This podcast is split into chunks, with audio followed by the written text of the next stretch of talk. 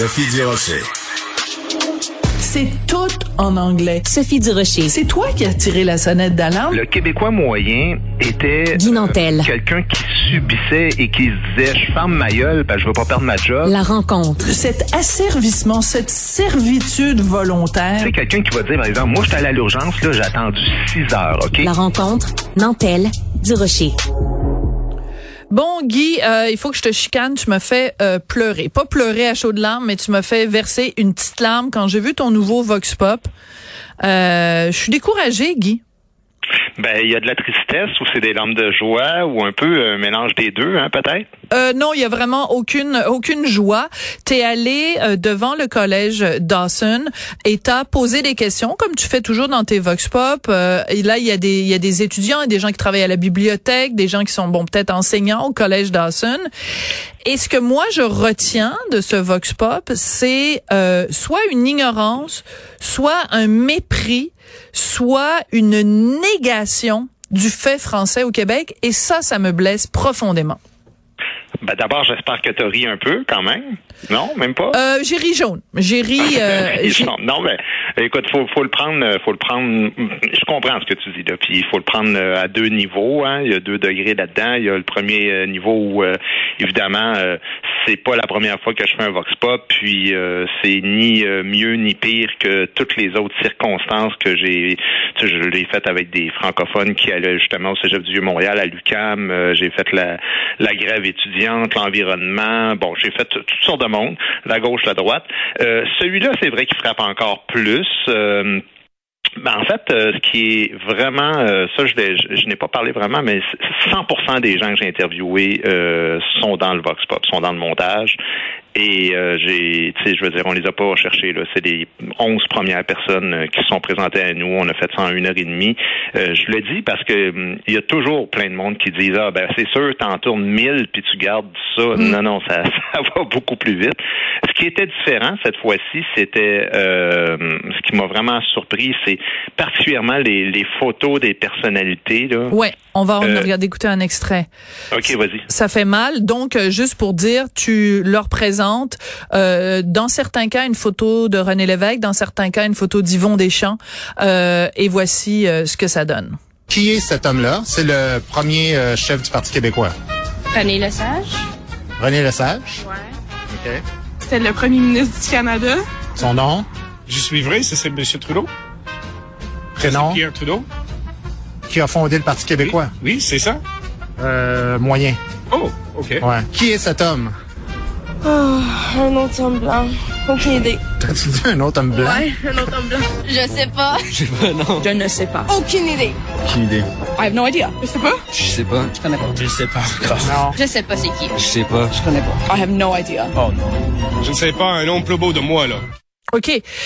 L'ignorance crasse d'un personnage aussi important historiquement que René Lévesque, ça, ça me fait brailler.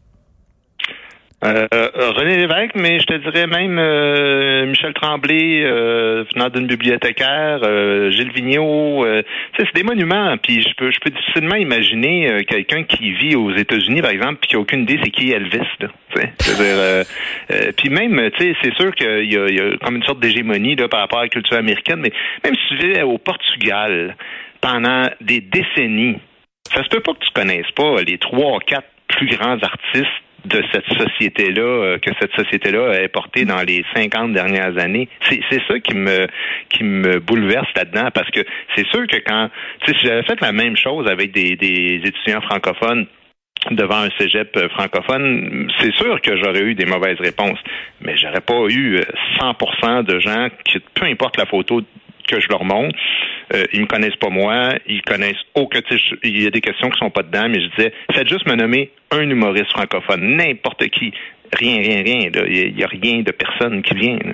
C'est- fou. Euh, bon, il y a un moment donné, un petit peu plus tard, dans le Vox Pop, ça aussi, ça fait mal. Euh, tu demandes aux gens, c'est quoi la langue officielle au Québec, et les gens te disent, ben il y en a deux, c'est l'anglais et le français. Ce mythe-là, cette fake news-là, euh, elle est, elle est tenace. Comment ça se fait que des gens éduqués, des gens qui sortent du cégep, des gens qui sont professeurs, qui sont bibliothécaires, ne savent pas que le Québec est une province francophone et que Montréal est une ville française? Ils se sont fait laver le cerveau par le Montreal Gazette, par CTV Global, puis CJD.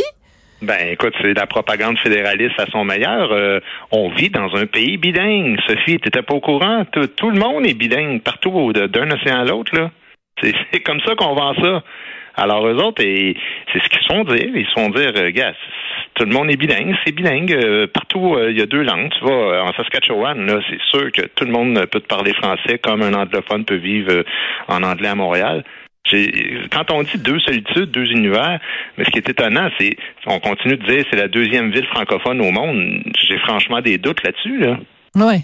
Je commence, je commence à me demander parce que je me dis mais non, c'est pas c'est pas le sentiment que, que j'ai parce que oui, on est capable évidemment de, ils, ils apprennent le français à l'école, mais qu'est-ce qu'un Québécois? Pour moi, c'est quand même quelqu'un qui porte la culture, l'essence même, l'ADN d'une nation. Tu peux évidemment t'intéresser à la culture anglo-saxonne, américaine, tout ça, mais de ne rien vouloir savoir de, de, de ce qui t'entoure à quelques coins de rue, là, je suis quand même allé à pied hein, pour faire ce tournage-là. Je veux dire, j'ai pas pris un avion. Là.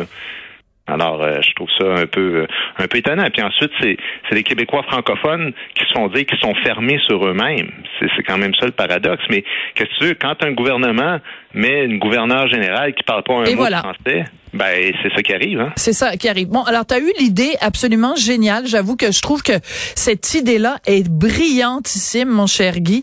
Tu as eu l'idée de te promener avec dans tes poches une gomme à effacer, une règle à mesurer, euh, un trombone, et de demander à ces gens-là, euh, devant le collège Dawson, comment ça se dit en français?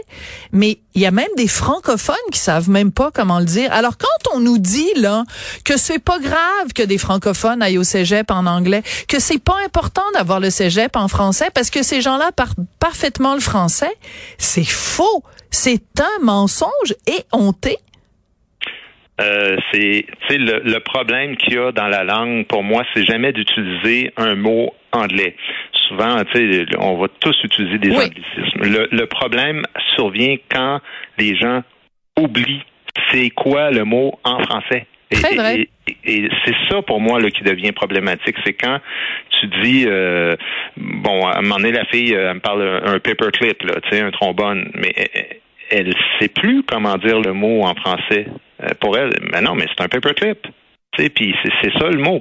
Euh, ben oui, c'est sûr que ça devient euh, ça devient dangereux, ça devient risqué pour une nation, surtout quand c'est la jeune génération. Euh. et, le problème, ben c'est ça aussi, c'est l'histoire de la loi 101 au Cégep qu'on veut pas intégrer, c'est-à-dire que on dit à des jeunes francophones, tu sais, le cégep, là, je n'avais parlé avec toi déjà, ce qui est important, c'est que c'est une c'est un âge où tu t'inities justement à la littérature, à la philosophie, que tu apprends à forger ta pensée, à construire vraiment ta façon de réfléchir pour le reste de ta vie. Alors si tu commences ça à l'âge de 17, 18 ans en anglais, ensuite tu t'en vas étudier à l'université en anglais à plus de 90% des, des, des gens qui sortent du cégep anglais et la plupart de ces gens-là vont ensuite aller travailler en anglais. Alors ben c'est ce qui arrive, c'est qu'une une nation euh, s'effrite doucement comme ça. Euh, T'as sorti ce, ce Vox Pop là, évidemment, comme à la mi-temps, là, vraiment, de, de, des élections. Il reste, je pense, 13 jours euh, avant qu'on aille voter. Euh, Est-ce que tu penses qu'un Vox Pop comme ça, ça peut influencer soit des politiciens, soit des gens qui s'apprêtent à voter, puis qui se disent bon ben moi euh, je vois que les Anglais s'en foutent du, du, français, m'aller voter PQ, ou alors des gens qui vont dire oh ben la loi 96 c'est bien assez, je vais voter pour la CAQ. Est-ce que tu penses que ça va avoir un impact dans la campagne? Non, je pense je serais vraiment étonné que qui que ce soit oriente son vote euh, par rapport à, ça. C'est c'est d'abord ludique, c'est d'abord un jeu, c'est quelque chose que j'ai fait avec des francophones, je l'ai fait en France, je l'ai fait à Toronto. Euh, les résultats sont toujours semblables. Euh, mais par contre, là, comme je te disais, ce qui frappe un peu plus dans, ce cas-là, c'est la proportion de mauvaises réponses. Euh, normalement, j'ai une majorité de bonnes réponses et je prends les mauvaises. Et là, je me rendais compte que c'est vraiment comme si j'étais allé filmer euh, au Brésil et j'avais posé des questions. À ce point-là. Ah, totalement. Euh, je te dis, là, tu sais, ce qui me fait rire, là, c'est quand je regarde les commentaires des gens, euh, mettons sur ma page Facebook, il y en a beaucoup qui font comme, ben voyons, euh, qu'est-ce qu'on s'en fout de pas connaître Véronique Cloutier? Bon, ils ont tout à fait raison. C'est pas important de connaître Véronique Cloutier, mais c'est la somme des choses que tu ne sais pas par rapport à cette culture-là que tu prétends posséder parce que ils se prétendent euh, bilingues à 94% Moi, j'ai été malchanceux, je suis tombé sur 6% souvent, mais que tu veux, je suis malchanceux de même. Et, et ensuite, c'est pas juste de parler une langue, une culture, c'est pas juste euh, c'est pas un logiciel de traduction là. Quand, quand on parle de culture, on parle quand même de connaître l'essentiel de tu sais il y en a beaucoup qui, qui me disaient que les anglais étaient arrivés avant les français Ah non, que le pays, avait été volé par les français. Alors là euh, ça devient difficile de de- d'avoir une conversation euh, à partir de ça tu sais. Ouais, ben écoute, euh, oui, j'aurais dû en rire, mais je veux dire, rendu là, là mon écœur en titre face euh, à, à- au mépris du Québec euh, fait en sorte que malheureusement, j'ai j'ai pas beaucoup ri en regardant ton Vox Pop, mais je pense qu'il va beaucoup, beaucoup fonctionner. En tout cas, il y a une leçon euh, sociologique là-dedans. Merci beaucoup, Guy. ben écoute tu prends un petit verre de vin blanc avec Richard ce soir tu l'écoutes une deuxième fois mais là Non, juste je- pour te détendre Je fais, je fais les 28 jours sans alcool, fait que non, je vais prendre Ah, un ben, Perrier. ok, une bière sans alcool. Merci, Guy. à bientôt au revoir